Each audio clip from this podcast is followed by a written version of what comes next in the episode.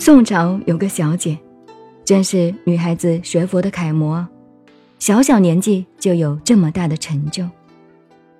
曹彬的孙女，赵匡胤那位大元帅的孙女，他的后代的孙女有些做一皇后的，只有一个出家了，叫曹文义。后来得到成就了，不过他归到道家里头去了。可是他佛家、道家什么都通的。曹文义有一篇著作非常了不起，叫做《陵园大道歌》。我们如果不分道家、佛家不分的话，你看他的成就，那真了不起。《陵园大道歌》，他第一句话：“我为诸君说端地。”他对大家说：“真的一句话，我为诸君说端地，这是宋朝的白话，讲的国语土话。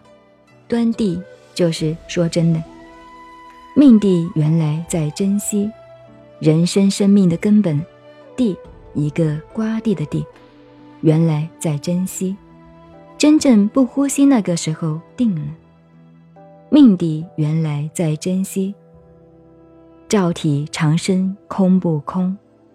照体就是刚才讲弥勒菩萨，讲本地分，从生命根本照到本体上。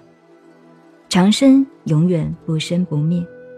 空，你说空的也好，不空的也好，不空就是有。照体长生生不空。灵见寒天，灵魂的灵，见一面镜子。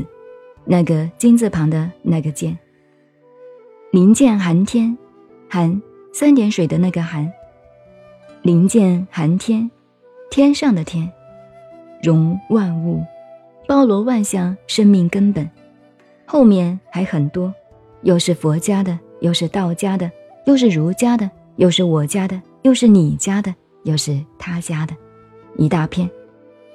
历代这几位女的成就真是了不起。所以，曹文义的《陵园大道歌》，我为诸君说端地，命地原来在珍惜，照体长身空不空，灵见寒天容万物。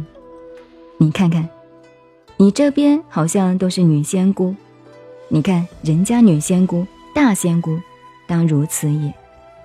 我们这些宫，仙宫不晓得如何，仙宫。这个问题答完了，回到弥勒菩萨这里，于且师地论。书先拿到，我们先讨论一个问题。